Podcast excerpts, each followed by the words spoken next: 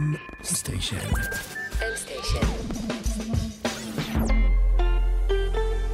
מבית מייקרוסופט בישראל.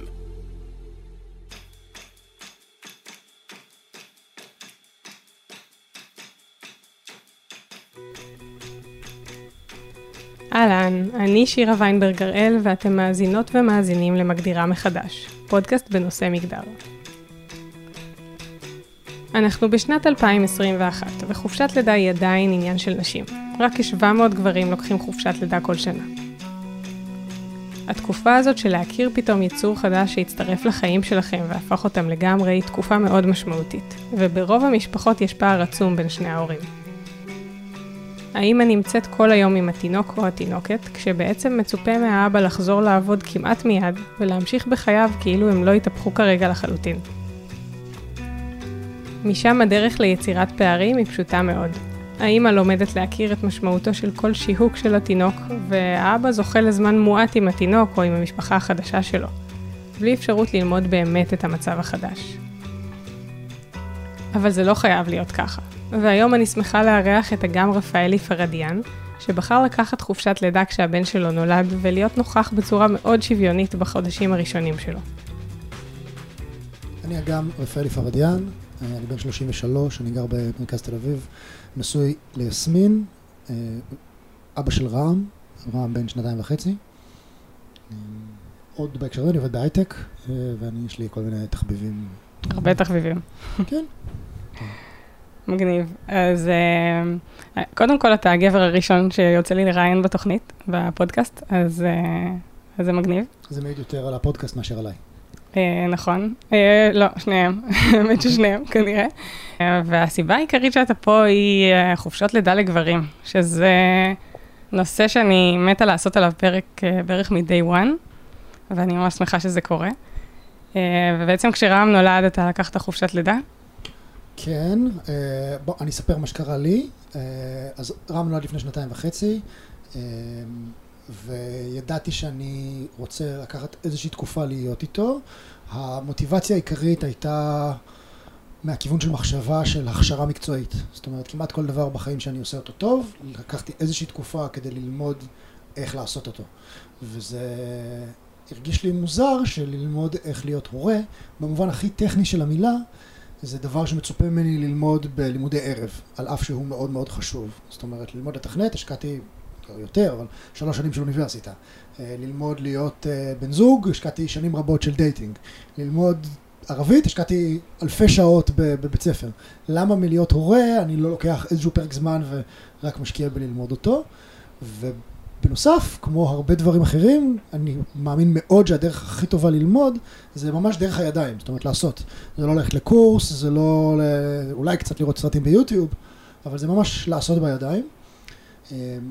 אמ, הקונסטלציה הספציפית שאני ואשתי מצאנו היא שלקחתי שבוע מיד אחרי הלידה, בחודש וחצי הראשונים אחרי אז עוד עבדתי במשרה מלאה אבל uh, קצת פחות שעות ויצאתי קצת יותר מאוחר בבוקר.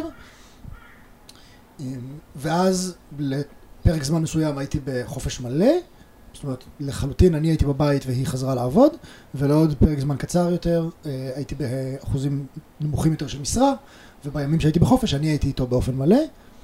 אמ, וכל הימים האלה מבחינתי הוקדשו לממש ללמוד את זה. אז הימים היו מלאים גם בפעילויות אחרות אבל, אבל הסיבה שהימים האלה היו והסיבה שלא עבדתי ולא לא, לא פרנסתי וכל מיני דברים כאלה הייתה כדי ללמוד איך להחליף חיתולים, איך להתעורר בבוקר, איך להוריד את העגלה במעלית אמ, כל הדברים הטכניים שהם הורות של newborn. האמת אמ, שזאת גישה ממש מעניינת, הכי גישה של מהנדס, אבל אני איתך. ובעצם, אמ, אז זה לא משהו שקרה כשרעם נולד, כאילו זה משהו שבאת איתו עוד הרבה לפני. מתי אה, חשבת על זה או החלטת כבר שתיקח חופשת לידה? מאז שאני מכיר את עצמי ובכל פעם בחיי שחשבתי על האופציה הזאת של ילדים, היה לי ברור שזה משהו שאני רוצה, ארצה להשקיע בו. אה, וגם היום כשאני כבר לא בחופשת לידה הרבה זמן, אז, אז יש נקודות שבהן אני צריך להחליט האם אני מקדיש את הזמן שלי ואת המרץ שלי ואת התשומת לב שלי לסיפור הזה של הורות או לא. אה, ההחלטה המאוד ספציפית והטקטית של חופשת לידה כן או לא, היא, היא אצלי הייתה פועל יוצא של המחשבה הזאת. יש פה יחסית נקודה קריטית בזמן שבו אני מתרגל לסיפור הזה שאני הורה. וההתרגלות היא, היא, היא גם מוכלת עליי וגם על מקום העבודה שלי ועל כל הסביבה שלי. וההחלטה הספציפית של חופשת לידה בתוך הסיפור הזה היא כזאת בדיוק כמו שתיארתי מבחינתי שלה. עכשיו צריך ללמוד איך לעשות את זה. אז יש דברים שלמדתי איך לעשות שם שאני כבר לא עושה, כמו איך מחממים את המים וגם דואגים שהוא לא יהיה מסכן בזמן שהוא מחכה לחלב החם שלו, ויש דברים שלמדתי שם שהם סופר שימושיים עכשיו, כמו איך לשמור על קור רוח ושלווה פנימית בזמן שהוא משתולל מבכי. אז, אז מאז ומתמיד ידעתי שזה משהו שאני ארצה לעשות, והמק, והמקום, וכשאני אומר ידעתי שזה דבר שאני ארצה לעשות, זה שידעתי שאני ארצה להשקיע בזה ושזה יהיה חלק משמעותי וגדול בחיים שלי. אני חושבת שגם בבסיס של זה יש, עוד, עוד לפני עניין חופשת הלידה, יש אה, איזושהי תפיסה מאוד שוויונית, שברור היה לך תמיד שאתה רוצה להיות אה, אבא שהוא 50 אחוז, או אתה יודע, חלק מאוד משמעותי אה, מהחיים של הילדים שלך, או, או מהכיוון השני, שהמשפחה היא חלק משמעותי עבורך. כן, אני לא חושב שחופשת לידה היא המקום, זאת אומרת, אני לא חושב שאצלי ההחלטה לצאת לחופשת לידה הייתה, תולד, הייתה תוצאה של המחשבה על הזוגיות השוויונית. אה, אין ספק שיש בה את המרכיב הזה, זאת אומרת אין ספק שיש לזה את ההשלכה הזאת, בפרט במקום הספציפי של זה תופס בקריירה של אשתי, אבל אני לא, לא יודע אם במקרה שלי זה מה שהוביל את ההחלטה הזאת. ובאמת, אה, יש פה גם עניין של מי בת הזוג, ובמקרה שלך הדברים אה, הסתדרו לכם טוב, כנראה לא במקרה, אה, אבל אתה נשוי למישהי שיש לה קריירה מאוד תובענית, ואני קצת תוהה מה היה קורה אחרת, אם הייתה לך בת זוג ש... שזה פחות מתאים לה, שרוצה להיות יותר בבית. אני, לא יכול להגיד מה היה קורה אחרת, אני, אני יכול להגיד שזה הסתדר טוב במובן שזה שאני רציתי בשום שלב לא התנהלה בינינו שיחה שבה אני הייתי צריך לבקש ממנה רשות. ואני יכול להגיד ששמעתי מגברים אחרים שזאת שיחה שהיא לפעמים לא מתנהלת בכלל, ולפעמים היא כן מתנהלת, ושני המקרים הם, הם משהו שאני באופן אישי לא הייתי צריך להתמודד איתו. אני חושב שבסביב חופשת לידה יש הרבה דיונים של איך אנחנו רוצים להיות הורים, איך מלמדים לישון, והאם... אה, אה, האם שמים בעגלה עם מיליון בגדים ועם שמיכה או בלי שמיכה, יש המון החלטות טקטיות. אחת ההחלטות שהן בעיניי הכי הרות גורל לאבהות, זאת ההחלטה על הנקה, האם הנקה או תמ"ל. וגם במקרה הזה, אה, אנחנו לא היינו צריכים לנהל דיון קשה, כי לאשתי לא היה קושי לייצר חלב אם. אה, אז, אז גם שם אני מכיר מאוד מקרוב את, ה, את הסיטואציה שאני שונה מהסביבה הרחבה, במובן שלא היינו צריכים לנהל דיון קשה. אמ, ואני יודע שאצל זוגות אחרים לפעמים הדיון הזה קיים, למרבה הצער או השמחה, במקרה שלי שמחה. אני לא הייתי צריך להתמודד עם השיחה הזאת, ואני מאוד נזהר גם מלתת מילות חוכמה בהקשר הזה. זה קצת לוקח למקום של, אה, יש דברים שעדיין לא בשליטתנו, אה, כי יש הבדלים ביולוגיים, אה, אבל באמת יש הרבה שאנחנו יכולים לעשות מסביב לזה, וזה לא באמת צריך לעצור אותנו כשאנחנו מנסים לייצר מצב שוויוני. אני מאוד מסכים עם המשפט הזה. אני בפרט מאוד מסכים שיש הבדלים ביולוגיים שאי אפשר להתעלם מהם. נהוג ב, תחת הכותרת הזאת של הבדלים ביולוגיים להגיד שגברים הם חסרי אונים בסוגיית ההנקה והייתי רוצה לתת לזה זווית אחרת ולהגיד שגברים הם בעלי הכוח בסיטואציה כי הם פחות עייפים. ולהיות פחות עייף אל מול הילד שלך זה כוח על אינסופי. אם אתה יכול לקום בבוקר ולשחק איתו ובצהריים שוב לשחק איתו ובערב שוב לשחק איתו ואז לקום בלילה ולהאכיל אותו ובבוקר למחרת עוד פעם לקום לשחק איתו, זה כוח על בהורות מדהים, שלא יודע אם הוא נותן פייט להנקה, אני לא יודע אם הייתי רוצה בכלל להיכנס לשיחה במילים האלה, אבל, אבל הוא בהחלט הבדל ביולוגי אדיר, ששווה לשים עליו את, ה, את תשומת הלב. כן. אז uh, החלטת לקחת חופשת לידה הרבה לפני שזה באמת היה באופק. איך חשבת שזה ירגיש ואיך זה ירגיש בפועל? הרבה מחשבה שלי הוקדשה לשאלה על איך ללמוד לעשות את כל הדברים, גם לפני וגם תוך כדי. אחת ה... אחד החששות שלי היו שאני אשתעמם, שזה יהיה לא מעניין, ומהר מצאתי את הדרך שבו זה יכול להפוך למעניין. באופן אישי זה נתן לי אה, שני דברים שעד אז לא היו מאוד נוכחים בחיים שלי. אחד זה פודקאסטים, כמו הפודקאסט הזה, ואני מקווה שיש מישהו שמקשיב לפודקאסט הזה תוך כדי חופשת הלידה שלו או שלה. והשני זה הסוציאליות ויצירת הקהילה סביבי. אה, בתור צעיר, אני הייתי בן 30 כשזה קרה, אה, יש איזושהי קבוצת חברים ויש איזושהי קהילה שסביבי, אבל בתור צעיר חילוני בישראל, הקהילה היא לא הדבר הכי מרכזי בחיים שלי. וברגע שהילד הגיע, פתאום זה ממש הפך להיות החלק המרכזי בחיים שלי. זה, זה אחר צהריים או בוקר שעובר עם תינוק, אי אפשר להשוות בינו לבין אחר צהריים או בוקר שעובר עם תינוק ועוד חבר. וגם אותו דבר אי אפשר להשוות אחר צהריים בבוקר של עם חבר ותינוק לעומת סתם עם החבר. יש משהו שמאוד מקרב בין זה. חלק מהחברויות הכי חזקות בחיים שלי היום הן חזקות מכיוון שהעברתי את חופשת לידה ביחד עם האנשים האלה. ועם הזמן ראיתי שזה גם משהו שמאוד נוכח בחופשות לידה של נשים. ולי לקח קצת זמן להבין שלא רק שזה מותר, אלא שזה כדאי, ושזה, ושזה נהדר. וגיליתי שקיימות גם המון מסגרות לנשים בחופשת לידה להיות סוציאליות ולהיות חברתיות, ולגברים לא כל כך. האמת שזה נכון, וזה באמת אה, מתחבר לי לשאלה הבאה שרציתי לשאול, של איזה תגובות אתה מקבל או קיבלת. אה, כי זה לא סטנדרטי ולא טריוויאלי, ואני מניחה שכל הזמן אה, פקחו עיניים מסביבך ותהו למה אתה עושה את זה.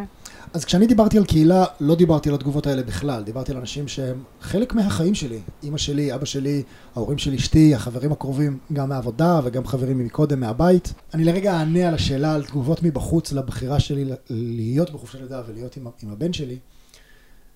ואני מחלק את זה לשניים, ובאופן מאוד גס.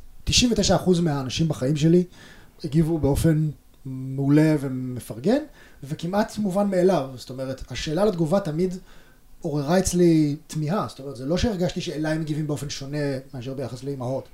על הכיפאק, אתה בכיף, אתה נהדר. חוץ מבמין שיחות מטה על מגדר, אבל באופן פרטני לחיים שלי, לא הייתה איזו תגובה מפתיעה. איפה נמצא האחוז אחד? זה אנשים שהם לא חלק מהחיים הקרובים שלי. זקנה ברמזור, אימהות בגן משחקים שאני לא מכיר, אה, אנשים שאני פוגש ברחוב, או מעגלים חברתיים שהם לא קרובים. ושם מדי פעם היו תגובות מאוד מפרגנות, בדיוק כמו שתיארתי כרגע, איזה יופי, איזה כיף, איזה נהדר.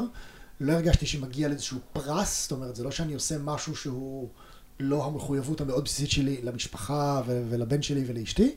ומדי פעם גם היו גם תגובות מגעילות. אה, זכורה לי במיוחד, זקנה ברמזור, נעמדתי עם העגלה, אני לבד עם העגלה, והיא נעמדת לידי, מסתכלת עליי, היא ממש דוחפת את הראש עמוק לתוך העגלה, מסתכלת על רעם, חוזרת להסתכל עליי, ואומרת לי, נראה לי קר לו.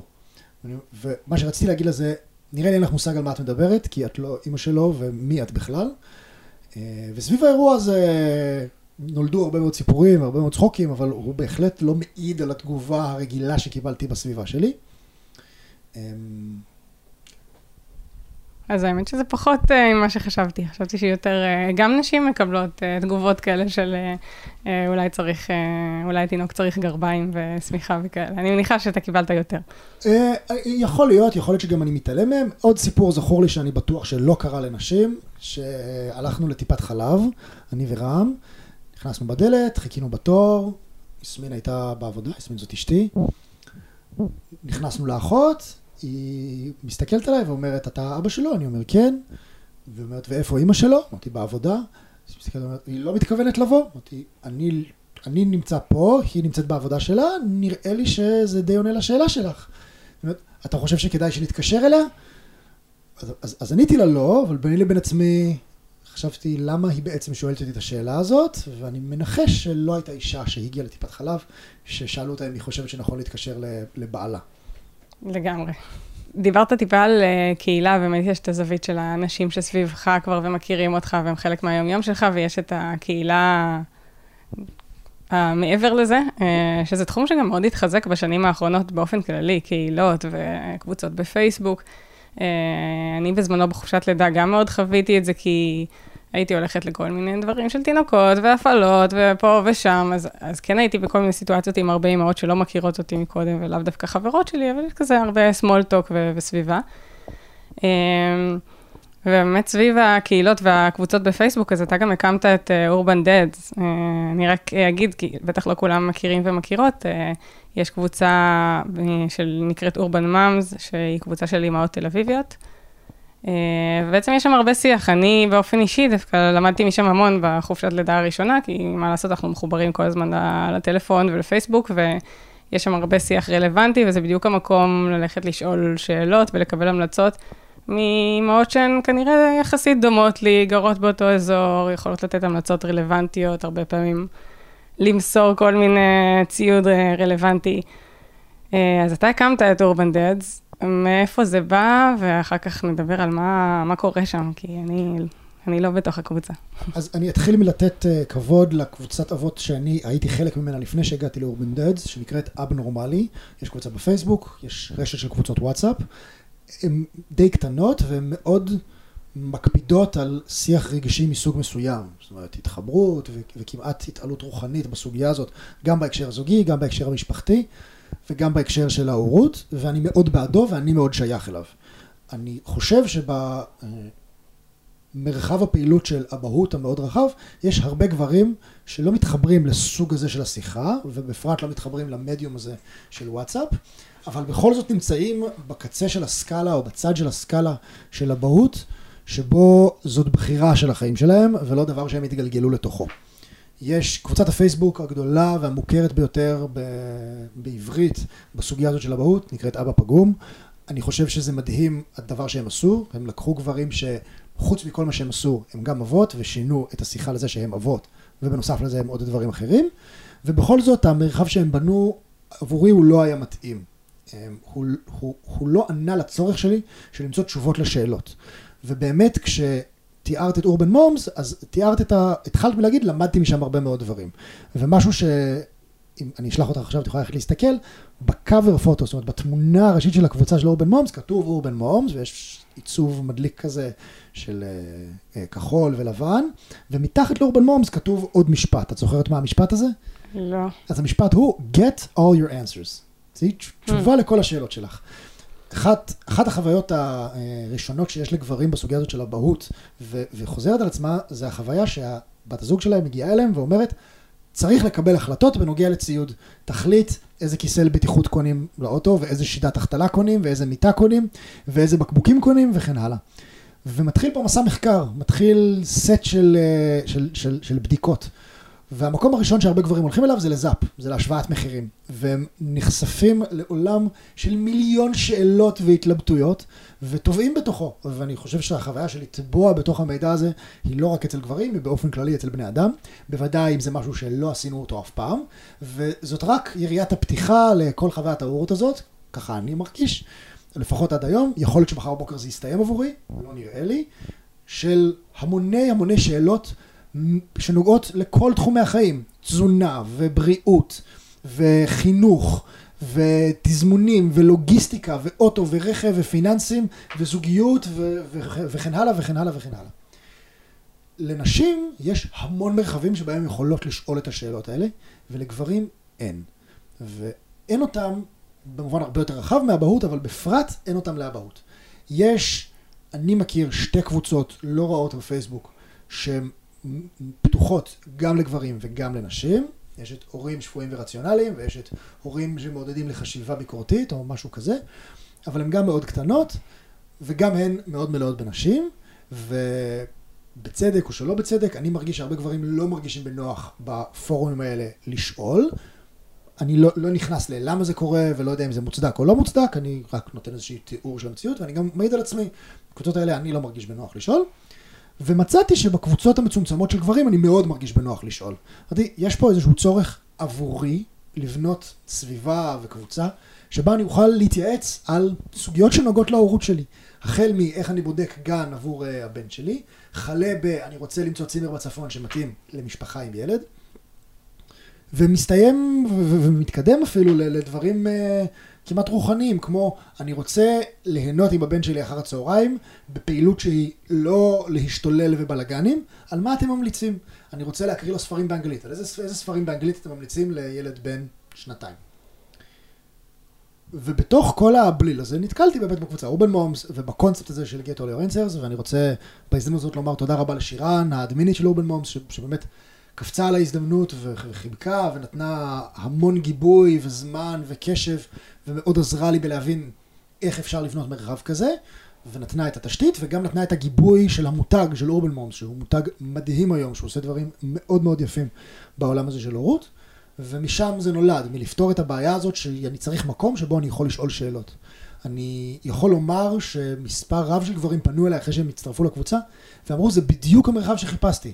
לא חיפשתי משהו סופר רוחני, ומצד שני גם לא חיפשתי מקום להתלונן בו, אלא חיפשתי מקום שיעזור לי לפתור את הבעיות של מידע שיש לי בחוויה הזאת של אבהות. זה ממש כיף. כמה יש שם היום? כמה אנשים? היום אנחנו כמעט 1,500, אמ, ומצטרפים כל יום, וכל פעם שהשם הזה מבזיק ועולה, אז יצטרפו עוד חמישה או עשרה, אני מקווה שגם כתוצאה מהפודקאסט הזה יצטרפו עוד חמישה או עשרה. אני רוצה בהזדמנות הזאת אה, לומר שהשם של הקבוצה הוא אורבן דאדס תל אביב, ואני, מי שמקשיב לכאן, כמובן שאני אשמח אם אה, תנסו להצטרף. כן, מעולה. אה, אני כבר צירפתי את אלון בזמנו. נחזור שנייה באמת לחופשת לידה ולחוויה שהייתה לך שם. איך אתה חושב שזה השפיע על, עליך כאבא ועל המשפחה שלכם כיחידה? אני, אני לא יודע לענות על השאלה הזאת. חופשת הלידה היא לא יודע אם היא הנקודה המכרעת בסיטואציה הזאת. יש מחקרים שמראים שגברים שלוקחים חופשת לידה, שנים אחר כך הרבה יותר מעורבים גם בעבודות הבית באופן כללי וגם בחיי המשפחה באופן כללי, אבל אני קשה לי לשים את האצבע על מה זה הכריע או לא הכריע. אם בכלל אני אגיד שההחלטה המשמעותית עבורי הייתה החלטה שאני קם בלילה. כשרעם בוכה בלילה, אני קם אליו. מבחינת ה... השייכות שלי בסיטואציה וכמה שאני נמצא איתו, ההתעקשות שלי שאני קם אליו בלילה, אני זה שמרדים אותו, אני נמצא איתו, זו בעיניי, ה... זו בעיניי ציר ההחלטה הקריטי בסיטואציה של כמה אני מחובר אל הבן שלי. כן, אני חושבת שבאמת הדברים האלה הם מאוד חשובים, וזה מתחבר למחשבה המאוד ראשונית שלך של ההכשרה בעצם המקצועית, שבעצם אה, אתה מסתכל על זה כאיזושהי הכשרה מקצועית של לדעת אה, לטפל בילד. אה, אני הרבה פעמים רואה את הפערים של גם גברים שהם שוויוניים ורוצים להיות 50 אחוז, אם הם לא עשו את התקופה הזאת, והרוב לא עשו את התקופה הזאת של להיות המון שעות עם הילד במהלך היום, במהלך הלילה, אה, כשזה הפוקוס של החיים שלך ולא צריך לקום ולדפוק יום עבודה. אז uh, הרבה פעמים יש פערים כי, כי הם כבר לא יודעים מה הדבר הנכון, ואז הבת זוג יודעת יותר טוב, אז uh, מאוד קל להיכנס לפינה הזאת של uh, תן לי, אני אעשה, או של כאילו לקחת, אני גם יודעת להגיד אני, ברמה האישית שנורא בהקשר, קשה לשחרר. אז בהקשר הזה אני רוצה לומר שלפעמים זה תן לי, אני אעשה, ולפעמים זה זוז אתה לא יודע. וההבדל בין שני הדברים האלה הוא די מהותי, ולפעמים תן לי, אני אעשה, זאת הדרך להסתיר או להחביא את המשפט זוז אתה לא יודע. וזוז אתה לא יודע, אנחנו כבר היום יודעים לומר שזה לא הדרך שבה עוזרים למישהו ללמוד. מה שאפשר זה בוא אני אעזור לך, או לחלופין, אני סומכת עליך, אתה תצליח בסוף.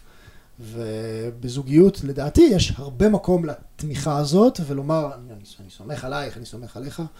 אני חושב שבהקשר הזה של הורות, מעט אנשים נולדים עם זה בידיים. חלקנו היינו ברי מזל לגדל אחים קטנים או אחיינים קטנים לפני שהיינו צריכים לגדל את הילדים שלנו.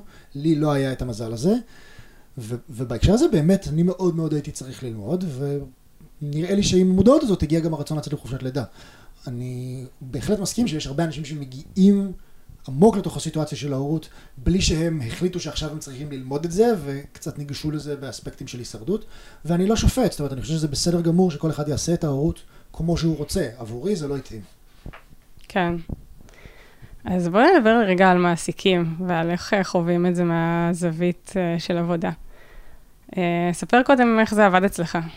אז יש פה הקדמה שצריך לומר שאני בר מזל, שאני עובד בתעשייה ו, ובמקצוע שלי, שהביקוש לאנשים שיודעים את מה שאני יודע לעשות גובר על ההיצע בסדרי גודל, אז כל מערכת היחסים שלי עם המעסיק כנראה לא דומה לרוב האנשים, ולכן אני עשוי לחשוב דברים שהם תוצאה של הפריבילגיה המאוד עמוקה הזאת שלי, ואני מתנצל אם הדברים שאני אומר הם לא רלוונטיים למישהו אחר. זה נראה לי חשוב לומר את זה בהקשר הזה. אני, פועל יוצא של מה שאמרתי לפני כן, ובלי קשר מאמין שמעסיקים מבינים שלידה והורות ומשפחה זה חלק מרכזי בחיים של, של אנשים. אלא אם באמת מקום העבודה הוא נטול כל מחשבה על זה. אבל בהינתן שמקום העבודה הוא כזה, ולאנשים אחרים גם יש ילדים, הם מבינים שזה הולך לקרות. ולכן לדעתי, וכך גם אני נהגתי, צריך להקדים את השיחה כמה שיותר מהר. זאת אומרת, כלומר, עוד חמישה חודשים בערך, אשתי, בת הזוג שלי, תלד, זה מה שאני עשיתי, ניגשתי, אמרתי, אשתי בחודש שלישי, אמרו, למה אתה אומר את זה כבר עכשיו? תראי, הסיבה שאני אומר את זה כבר עכשיו, זה שהדרך הכי טובה שבה שנינו נוכל לעשות את זה, זה אם שנינו ביחד נתכונן לזה. גם אני אזיז קודם דברים, אתארגן ביחס לזה, אני אבין שזה משהו שצריך לתכנן סביבו, ובבוא היום גם אתם תצטרכו להתגמש ו- ו- ולהשתנות. אני עדיין עובד באותו מקום עבודה שעבדתי אז, היו כל מיני משברים, אף אחד מהם לא היה סביב הסיפור הזה. המון תיאום ציפיות, המון לוודא שהם יודעים מה אני מצפה מהם, קצת מהם להגיד מה הם מצפים ממני, ובסוף מצאנו את המקום שבו שנינו יכולים לעשות את הדבר שמתאים לשנינו. האם הם היו מעדיפים שאני אעבוד כמו חמור 14 שעות ביום, כל יום, שבעה ימים בשבוע? כנראה שכן. האם זה מה שהם קיבלו בתור עובד? כנראה שלא. ובכל זאת מצאנו את הדרך שבה שנינו יכולים לעבוד ביחד. אתה מרגיש שעשית איזשהו שינוי, ב... אולי אפילו בשיח בתוך החברה, אם זה עובדים אחרים, או אם זה איך ההנהלה תופסת את הסיטואציה שכנראה לא התמודדה איתה קודם? אני לא מרגיש שעשיתי שינוי בשיחה בחברה הספציפית שבה אני עובד. אני רוצה בהזדמנות זאת לומר תודה רבה לארמיס, בתור מעסיק בסיטואציה הזאת של הורה. אני גם רואה איך הם מתנהלים עם עובדים אחרים שהם הורים. אני לא שמעתי בתוך ארמיס על התנגשויות במפגש הזה בין משפחה לבין מקום עבודה. יכול להיות שאני עיוור לזה, יכול להיות שאני סתם אומר פה, אני מכיר בזה שזה עשוי להיות בליינד ספוט שלי. ואני יודע שיצא לי מאז מספר רב של פעמים לדבר עם גברים אחרים שאני עובד איתם, שבת זוג שלהם בהיריון, על התהליך הזה ולפתוח פתח לשיחה הזאת ולראות, להציג להם את מרחב האפשרויות שאני תופס אותו ולהציע עוד פתרונות, כל אחד והסיטואציה שלו. כמובן שכל אחד נמצא בעולם אחר לגמרי, כמה סבא וסבתא זמינים ובמה בת הזוג עובדת ומה היא מעוניינת או לא מעוניינת לעשות. וזאת שיחה שהיא לא, לא תבנית שאותה תבנית מתאימה לכולם. אמ, אבל אני חושב שיש איזשהו מרחב אפשרויות ששווה להציג אותו, והמעסיק שלי היה הרבה יותר מבסדר איתי, ואני מעריך שהוא גם היה הרבה יותר מבסדר עם האנשים שסביבי, ולכן זה לא שאני ערכתי איזשהו שינוי במקום העבודה שלי, אבל שוב, יכול להיות שמקום העבודה שלי הוא יוצא מן הכלל בסיטואציה הזאת. כן, אני חושבת שבאמת אה, בהייטק אה, התמזל מזלנו להיות ב... בסביבה שבה רוב החברות, ואני בטוחה שלא כולן, אבל הרבה מהחברות הן מאוד אכפת להן מהעובדים, יודעות שזה, אנחנו פה לטווח ארוך, אה, זה איזשהו מרתון, ומאוד חשוב לחברות של האנשים, של העובדים, יהיה את ה-work-life balance הזה, ואת היכולת להיות יותר בבית. אה, הרבה מהחברות היותר גדולות וגלובליות כבר נותנות רשמית חופשת לידה לגברים, וזה זה בעיניי באמת Game Changer. אני חושבת שפער מאוד משמעותי שיש בין גברים ונשים היום בשוק התעסוקה, הוא ש... נשים יכולות להיתפס כמשאב פחות טוב, כי היא מגיעה לעבודה אישה שהיא בשנים שהיא כנראה תרצה ילדים, ואז כל פעם היא תיעלם לאיזושהי תקופה, והיא זכאית להיעלם לתקופה יחסית ארוכה, כן בתשלום, לא בתשלום.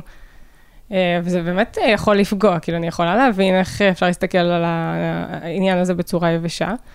אה, ואני חושבת שככל שננרמל את החופשות לידה לגברים, וככל שגם חברות אה, או המדינה ייתנו את האפשרות הזאת, אז איפשהו ישווה בין גברים ונשים. אה, כי אם אשתך בהיריון, זה בדיוק אותו דבר כמו אישה שמגיעה בהיריון. יש גם את כל הדברים, ה... כאילו הסיטואציה הזאת יותר מורכבת, כי אישה בהיריון מגיעה עם בטן שאי אפשר להסתיר, וחייבים לדבר על זה, ותמיד יש מאוד את הסוגיה של להגיד ולא להגיד, ומתי להגיד, ובתור גבר, אתה איפשהו נמצא באיזשהו קצה שני. אתה סיפרת ואנשים לא הבינו למה אתה בכלל מספר, אז... אין ספק שיש הבדל, נגענו בזה קודם כשדיברנו על ההבדלים הביולוגיים. אני בהחלט מסכים שבתור גבר יש לי הרבה יותר יכולת לקבל החלטות על מתי אני אומר ומה אני אומר וכמה אני מזיז את עצמי באופן רחב על פני האוכלוסייה. הזכרת במילה את המדיניות של מדינת ישראל, אז אני, אני חושב שהיא, בהחלט יש מה לדבר שם על אני... דברים שמשנים, אני לא יודע אם אני הייתי חותם על האמירה, צריך גם לתת לגברים עוד זמן חופש. יש לדבר הזה השלכות בכל מיני כיוונים שהם יתרונות וחסרונות. אני חושב שאחד הדברים שלי היום מאוד חשוב בהורות, זה להגיד שההורות שלי היא לא משתלטת על החיים שלי. ואני חושב שהרבה גברים זה גם חוויה שהם חווים, שההורות משתלטת על החיים שלהם ולא מאפשרת להם להמשיך להיות מי שהם. ודווקא מהלך של לחייב אנשים לצאת לחופשת לידה עשוי להחריף את הסיטואציה הזאת. ואם המטרה שלנו היא שאנשים יחיו חיים שמחים ואנחנו מאמינים, ולא בטוח שאנחנו מאמינים, וזה בסדר גם בלי, שהדרך לחיים שמחים זה להיות יותר הורים, לא בטוח שעוד חופשת לידה כפויה זאת הדרך לשם. אני בהחלט מסכים שצריך לייצר יותר אפשרויות. למשל, דוגמה לשינוי מדיניות שאני מאוד מאמין בו, זה היכולת לתת להורים לשלוט באיך החופשת לידה מתפרסת על פני הזמן. היום יש מעט מאוד גמישות בסיטואציה הזאת, בעצם האישה יוצאת לחופשת לידה או ממש בלידה, או כמה ימים קודם, או שבוע קודם לכן ביחס לשמירת הריון, או דברים כאלה. ובעצם יכולים להחליף פעם אחת, והיא תחזור לעבודה ובן הזוג שלה יוצא לחופש. וזהו, אי אפשר לקחת את זה בתשלומים לאורך השנה. אי אפשר להחליף פעם אחת ולחזור. אי אפשר, מותר לחפוף רק חלק קצר מהזמן. וכל השינויים האלה הם מאפשרים גמישות שיכולה לאפשר להרבה מאוד אנשים להשתמש בזה מאוד בחוכמה ומאוד מאוד בטוב. ולדעתי זה חבל שאין את הגמישות הזאת, זאת אומרת זה לא שאנחנו, זה לא יעלה עוד ימים למשק, זה בסך הכל ייתן עוד גמישות לאנשים, ושם ה trade-off מרגיש לי ברור. האמת שככה קצת הפתעת אותי, אה, כי הייתי, הייתי מצפה שכן תחשוב שזה רעיון טוב לתת אה, לכולם חופשת לידה. לחייב זה אולי אה, מונח חזק, אבל אני איפשהו מסתכלת על להשוות בין גברים ונשים בתוך הסיטואציה הזאת, ובעצם למה לא? אז אני, אני אחזור ואני אומר, אני חושב ש... לתת עוד 13 שבועות לגברים של חופש, לא משווה ביניהם. הוא לוקח אספקט אחד בכל העולם המורכב הזה שגברים ונשים נמצאים בתוכו, אומרים בוא נעשה בדיוק אותו שווה. הוא לא משווה ביניהם כי הוא לא מחייב שאנשים יחזרו לעבוד בזמן הזה, הוא לא משווה ביניהם כי הוא למשל לא מתמודד עם סוגיית המילואים, הוא לא משווה ביניהם בעוד ערימה של דברים ביולוגיים שנוגעים לאיך הגוף שלהם חווה את הזמן הזה, והוא לא משווה ביניהם כי הוא לא משנה את איך שהחברה תופסת את זה. הוא משנה משהו, יש לזה השלכות בכל מיני כיוונים, חלקם הקרוב מאוד ברור לטובה, וחלקם הרחוק אנחנו לא כל כך יודעים לצפות אותו. אמ, יכול להיות שזה יביא הרבה מאוד טוב, ויכול להיות שזה יביא הרבה מאוד טוב לאנשים שגם ככה טוב להם. אבל אני חושב שהאמירה היבשה, בוא נדחוף של לידה, היא אמירה שמפספסת חלק מהבעיות בקונטקסט. אני חושב שבהקשר של גברים, אה, חשוב לדבר על ההסללה מאוד מאוד חזקה של גברים לפרנסה, ולהיות המפרנס. זה שיח סופר חזק שקיים לגברים בינם לבין עצמם ובינם לבין החברים שלהם. ובהקשר של חופשת לידה אנחנו לא מדברים על איך זה פוגע בערך העצמי באופן ישיר בהם. ובמציאות שבה עדיין רוב הזוגות בישראל, המפרנס העיקרי הוא הגבר, בצדק, לא בצדק, בשוויון, לא בשוויון, אני, אני שם בצד את הדיונים להאם היינו רוצים לשנות את זה או לא, כל עוד המציאות הזאת קיימת, סיטואציה של לכפות עליהם חופשת לידה עשויה לפגוע ישירות בפרנסה שלהם. והדבר הזה מתכתב מאוד עם השאלה להאם כדאי לעשות את זה. וזאת סוגיה שאני לא יודע אם יש לי משהו חכם יותר לומר על זה, חוץ מלהגיד כדאי גם להתייחס לזה. ואני אגיד שגם במערכת החיים הקטנה המשפחתית שלי, זה תפס חלק מהשיחה והוא, והוא משמעותי. כן, האמת שזה מאוד נכון. Uh, באמת, uh, יש פה הסללה מאוד חזקה. מאוד קל לנו לפספס את זה ביומיום בשיח על שוויון. כי זה כאילו מהמקומות שהגברים יותר חזקים בהם וצריך לתקן לכיוון הנשים, כי אלה גברים יותר מאפשרים לפתח קריירה ו- ולהשקיע בעבודה. אבל זה גם איזשהו אה, כלוב של זהב כזה, ששם עליך כגבר המון אחריות. לא, לא רואים, אבל אני מהנהן במרץ כאן. כן, זה באמת אה, המון, המון אחריות, וזה גם, אה, אני בטוחה שיש הרבה תגובות מהכיוונים האלה, וזה לא נתפס טוב כשגבר בוחר לא לעבוד כדי להיות עם הילדים, אני שמה רגע בצד אפילו חופשת לידה ומסתכלת על דברים שהם יותר אה, להיות עקר או עקרת בית. אה, זה ממש לא מיינסטרים, ואני מניחה ששם יש גם אה, הרבה מאוד ביקורת. זה לא, לא פשוט, לעומת זאת, אישה שבוחרת להיות בבית עם הילדים, לרוב האנשים זה נראה טריוויאלי וכאילו אופציה לגיטימית וסטנדרטית. בדיוק כמו שאנחנו מצפים מגבר כשאשתו ילדה, שהוא ילך להביא את הסלקל וישים את הילד בסלקל ויחבר את הסלקל באוטו, אנחנו גם מצפים ממנו לדאוג לפיננסים של הבית. ובהינתן שאנחנו כופים עליו חופשת לידה, אנחנו פוגעים ישירות ביכולת שלו לממש את התפקיד הספציפי הזה שלו. ואם אנחנו עושים את הפגיעה הזאת, אז צריך להבין שיש לזה משמעויות על היכולת של אנשים לקיים חיים סוסטיינביליים. במדינה שבה כל בוקר וכל ערב מתקיימת מחאה חדשה על יוקר המחיה והקושי לסגור את החודש, צריך להבין שיש לדבר הזה מחיר מאוד ישיר על הקיימות של משפחה. זה נכון, וכן, מהפכות קורות לאט, כנראה אנחנו צריכים לעשות את השינויים בהדרגה ולאפשר להם אה, להתאזן תוך כדי ולחברה להתאזן סביב זה, ואי אפשר להפוך הכל ביום אחד. בהחלט. אה, ברוח הזאת אני רוצה לומר, זה לא שאני מתנגד שגברים חופש לידה, אני חושב שיש פה איזושהי מורכבות בלבקש מהמדינה לחייב את זה. ואני מקווה שאנחנו בדרך לכיוון יותר שוויוני. אה, לראות יותר אה, גברים שלוקחים חופשות לידה, לראות את זה יותר מיינסטרים, לראות פחות אה, עיניים אה, פקוחות לרווחה כששומעים כאלה סיפורים.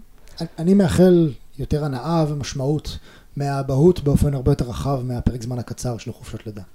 אבל- זה נכון, אבל- זה אבל נכון גם- אבל. גם. אני חושבת שגם אתה מקרה ככה די מיוחד, כי באמת אה, נכנסת לעולם הזה של אבהות מתוך תפיסה שברור שאתה חלק מאוד משמעותי מזה.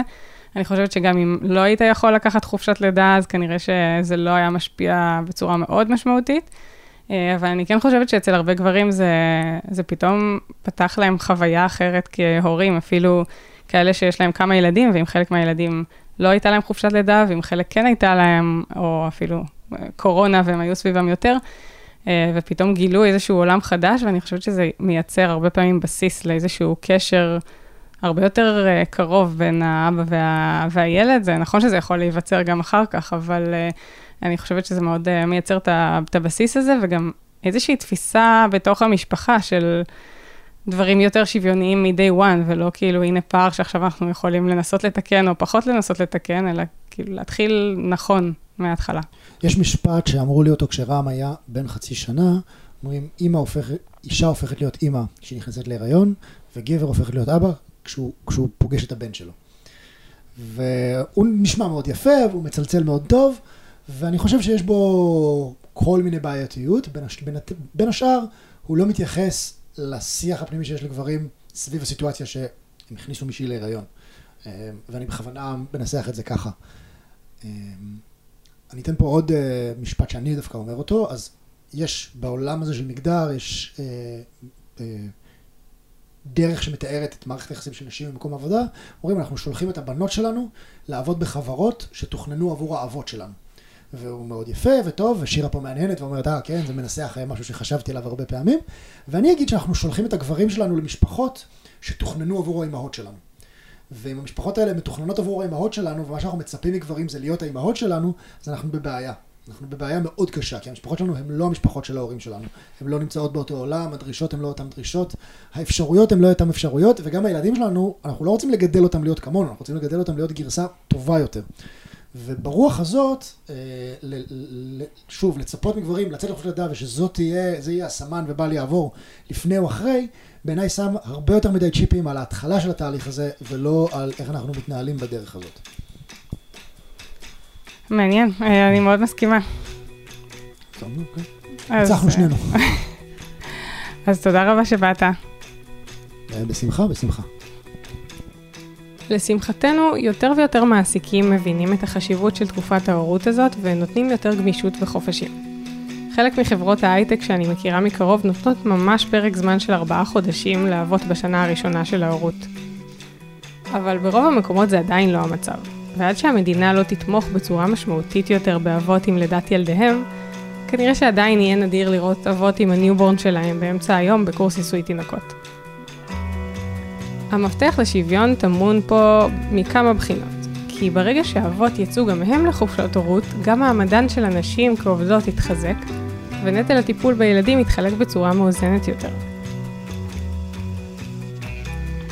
יחד עם זאת, אגם העלה נקודה חשובה ומדויקת, ואפילו הצליח קצת לשנות את דעתי. לא בטוח שהחברה מוכנה למהפכה הזאת. התפיסה החברתית הרווחת היא עדיין שעול הפרנסה מוטל על גברים, והשינוי הזה צריך להתרחש בהדרגה כדי שהוא באמת יתאפשר. אז מה דעתכם בנושא? ואיזה מין תקופת לידה והורות לקחתם בעצמכם? אני מזמינה אתכן ואתכם לשתף בקבוצה שלנו בפייסבוק, מגדירה מחדש פודקאסט בנושא מגדר. אני הייתי שירה ויינברג הראל, ונתראה בפרק הבא. תודה שהאזנתם.